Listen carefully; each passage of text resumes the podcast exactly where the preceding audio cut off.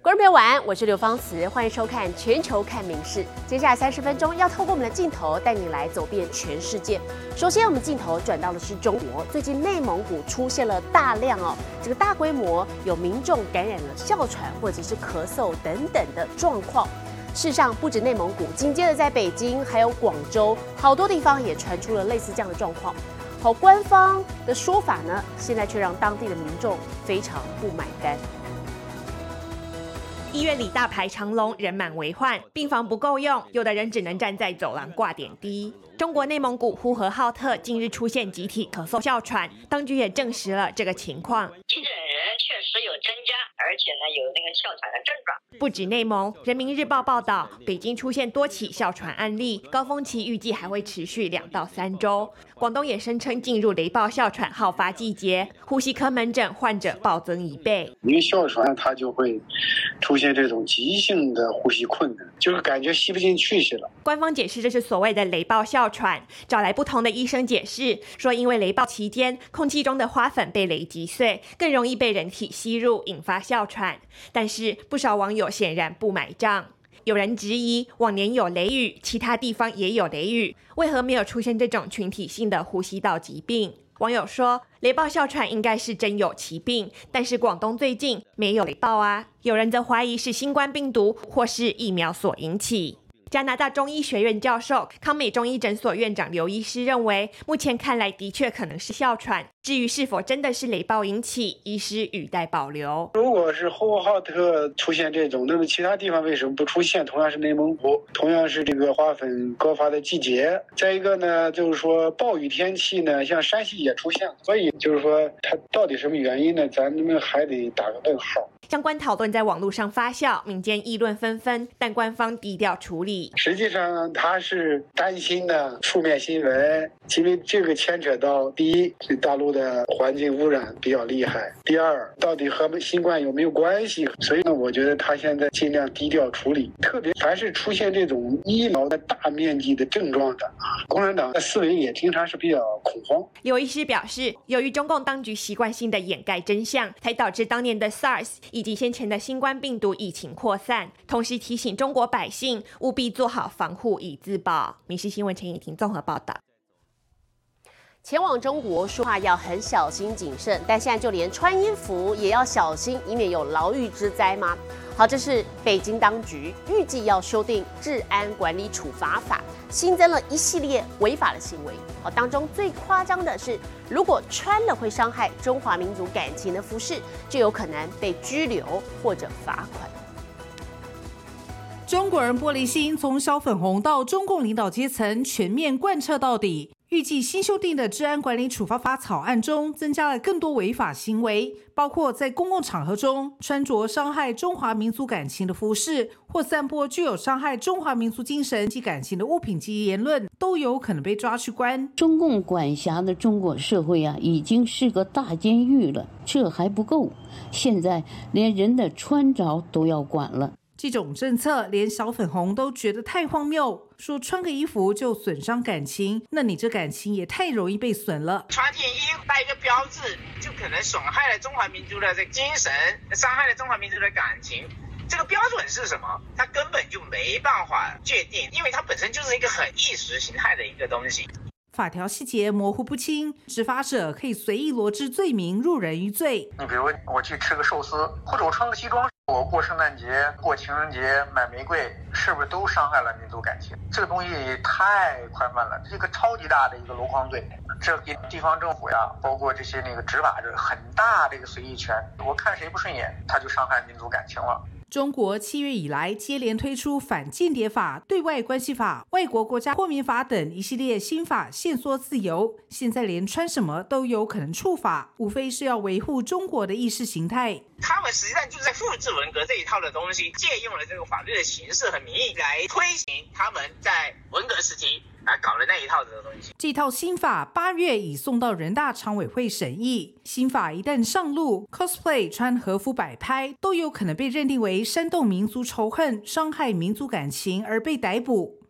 民事新闻综合报道。俄罗斯总统普京哦，常年都被传说他拥有替身，最近相关的争议又成为讨论焦点了。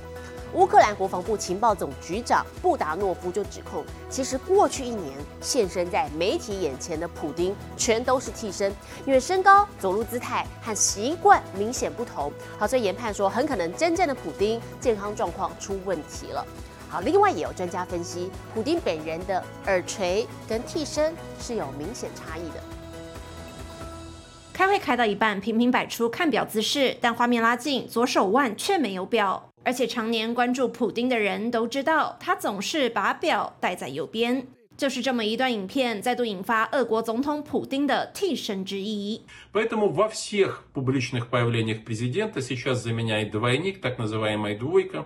Происходит это порой в весьма комедийной форме, форме клоунады. 有专家直言，近期出现的普丁全是替身。乌克兰情报总局局长布达诺夫也斩钉截铁地表示，普丁本人最后一次露面是二零二二年六月二十六号。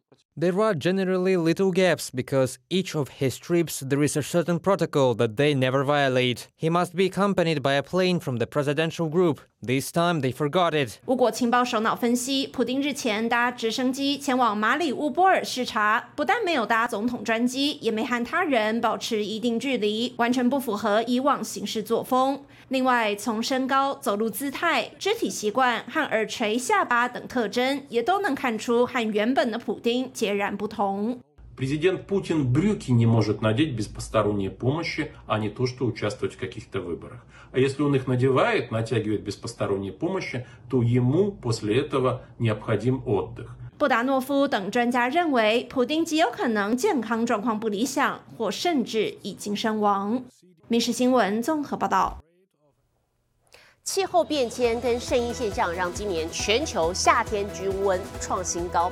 那么在北美洲，美加两国就双双遭受到野火肆虐，大量的雾霾也导致好多地方空气品质恶化，能见度降低。与此同时，在温暖海水的助长之下，新生成的飓风也不断的增强，杀伤力不容小觑。Man, 美国华盛顿州八月十八号爆发野火，撕破坎郡副警长摩根为了疏散坚守的民众，冒着生命危险勇闯大火肆虐的区域。而隔壁的加拿大同样饱受毁路之灾，上千场山火狂烧，西北领地官员市井民众准备撤离。Food and and water in your vehicle。大火可不止威胁当地居民，雾霾也在向外扩散。美国多个州的空气品质因此拉警报。The National Weather Service in Wyoming tweeting expect smoky skies and reduced visibility at times. 与此同时，极端高温正侵袭美国东北部，可是教室没装冷气，学生根本热到冻不掉。 Harder to learn when it's that hot. Yes, it's super hard. The point where I'm ready to pull my kids out, at least for a week or so until this gets fixed. 另外，由于海水温度同样攀升，飓风里恐怕会迅速增强，对美国东岸构成新威胁。民事新闻林浩博综合报道。 各个强国都积极展开太空大战。那么，其中日本也在今天上午成功的将第四七号的 H2A 火箭发射升空了。这回火箭上搭载了美日两国共同开发的最新型 X 射线天文卫星，还有日本自行研发的无人月球探测机。如果它可以在几个月之后顺利抵达月球表面的话，日本将可能会成为全球第五个成功登陆月球的国家。system control. 随着倒数归零，火箭底部瞬间升起明亮火光与浓密白烟。七号上午，在日本九州的 JAXA 种子岛宇宙中心，成功将第四十七号 H2A 火箭发射升空。而当确定火箭上搭载的观测卫星以及登月无人探测机都顺利从火箭分离进入预定轨道时，工作人员也开心的鼓掌欢呼。 H2A ロケット47号機には 日本初の月面への着陸を計画している JAXA 宇宙航空研究開発機構の無人探査機 SLIM と NASA アメリカ航空宇宙局などと共同で開発した新たな天体観測衛星クリズムが搭載されています。日本国产的 H2A 火箭自两千零一年启用以来，一直维持着百分之九十八上下的高成功发射率。不过，此次火箭发射可说是一波三折，先前曾因天候不佳、确认引擎系统等问题，接连三次延后发射，直到七号才终于顺利升空。而这回除了是要将最新型的 X 射线天文卫星投入太空，更大的目的就是要挑战让无人探测机登。入月球。其实今年四月二十六号时，日本航太新创公司 iSpace 就曾挑战将自行研发的白兔号无人探测船送上月球，结果却以失败告终。各界期待这次 Slim 探测机能在三至四个月后成功进入月球轨道，再登陆月球表面。如此一来，不只能写下日本首次成功软着陆月球的创举，日本也将能成为全球第五个成。成功登陆月球的国家。民事新闻综合报道。体坛消息来看的是台湾网球一姐谢淑薇，今天在美国网球公开赛的女双八强赛遇到强敌了。这是由美国两位单打好手高福还有佩古拉搭配的组合，双方激战超过两个小时又十分钟。那么最后谢淑薇跟搭档王欣瑜二比一惊险获胜了，闯进四强。这也是谢淑薇还在今年大满贯赛的十六连胜。同时也追平了他个人在美网的最佳成绩。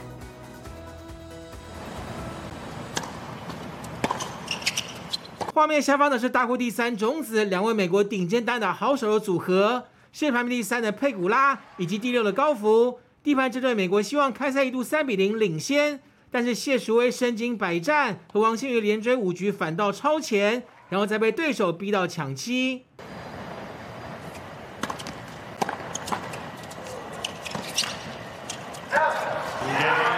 谢淑薇的鬼子切球建功，佩古拉回击出界，七比三抢七胜出，辛苦拿下第一盘。第二盘的比赛，谢淑薇应有的球路连顶尖高手都被戏耍。佩古拉也无可奈何。第三种子的高福以及佩古拉前三轮一盘都没输过，没想到碰上第八种子的谢淑薇和王欣瑜，第一盘就破功。不过第二盘三度破发成功，美国希望随即以六比三扳回一城，双方平手。第三盘一决胜负，你来我往，缠斗相当激烈。第九局谢淑薇、王欣怡破发成功，取得五比四的听牌优势。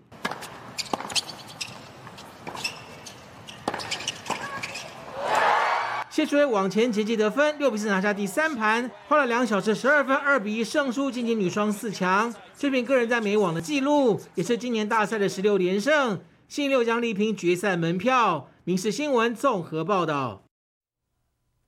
赛车场一向阳刚味十足，不过我们接下来带你来看到，在美国有一位正妹赛车手，他叫做布鲁尔，他获得了大量车迷的关注。好，不只是因为他是一位赛车手，他更身兼模特儿、斜杠网红。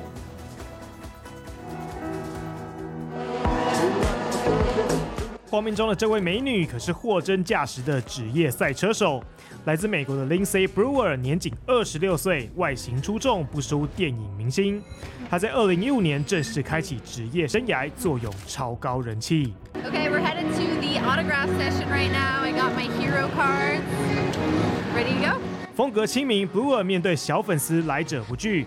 十一岁时，因为接触卡丁车，开启赛车魂，一头栽进赛车世界。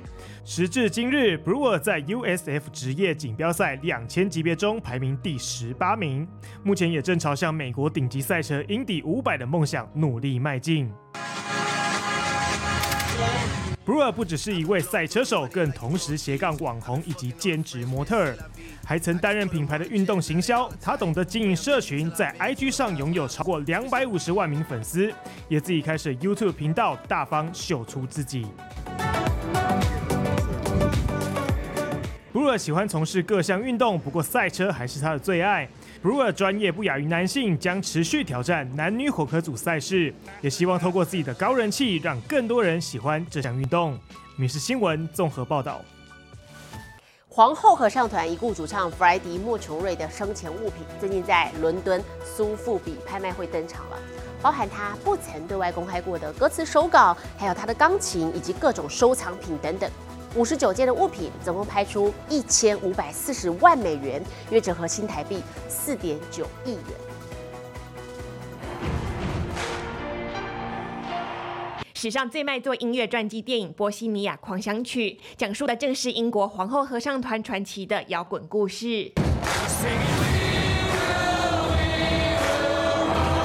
主唱弗莱迪一九九一年因艾滋病逝世，但皇后合唱团的作品仍是许多乐迷心中的经典神曲。《波西米亚狂想曲》更是二十世纪全球串流播放次数最多的歌曲。当年曲子的原稿，如今在伦敦拍卖会上以高价拍出。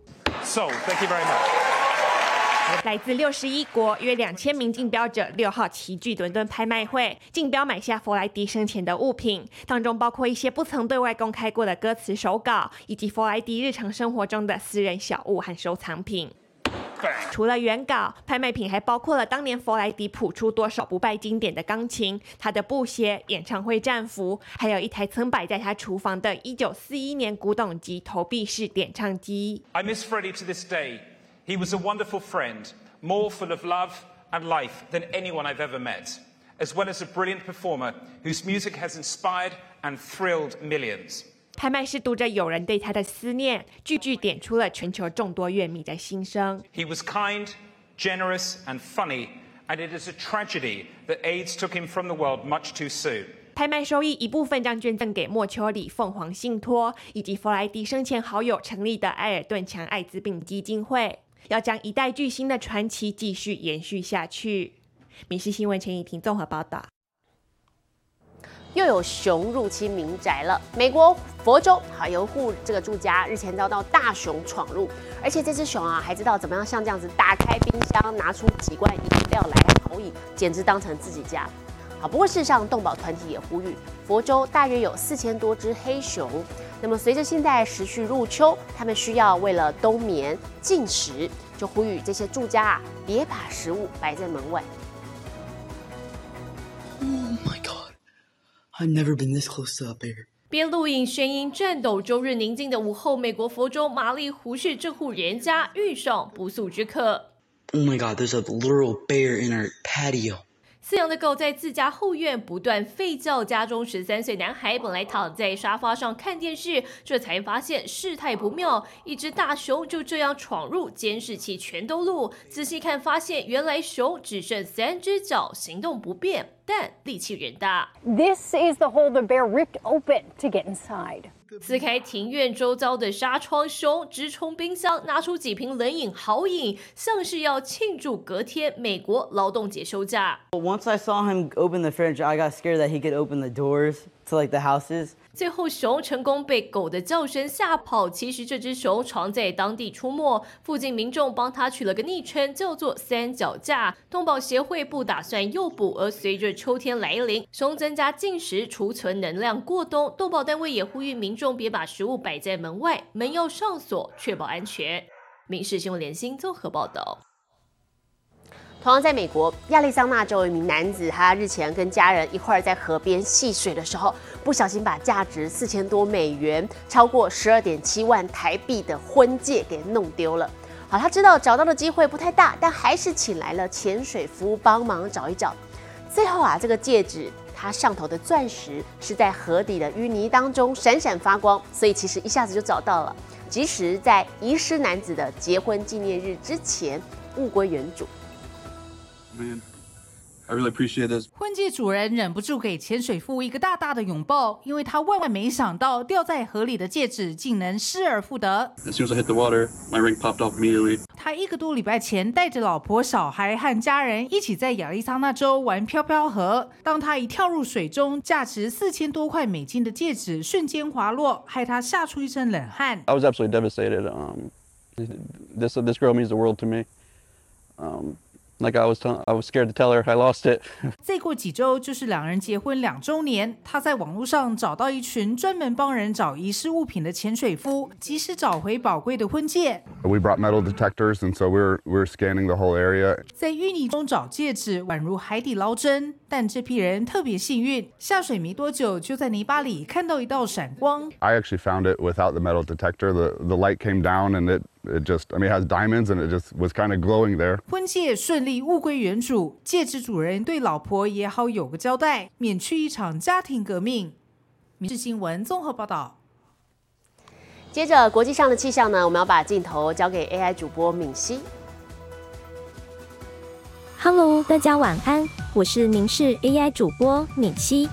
前几天才出现超级蓝月的天文奇境，最近几天外太空又有惊喜来报道。每五百二十年绕太阳一圈的西村彗星，如今又到了最接近地球的时刻。九月的清晨，在东北东方的低空都有机会看到它拖着尾巴出现在天际，大家可以试着用望远镜寻找看看哦。